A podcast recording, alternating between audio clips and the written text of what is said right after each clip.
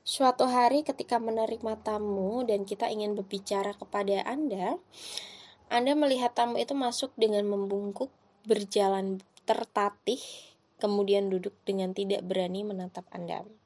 Bicaranya terpatah-patah, kedua telapak tangannya saling meremas dan diletakkan di atas kedua paha yang dirapatkan benar.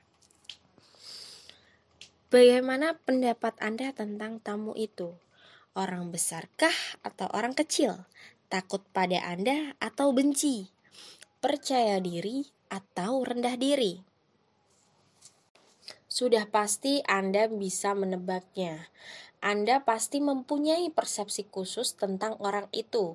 Persepsi yang didasarkan pada gerakan orang itu merupakan petunjuk kinesik. Dalam bahasa Indonesia, kita mempunyai beberapa ungkapan yang mencerminkan persepsi.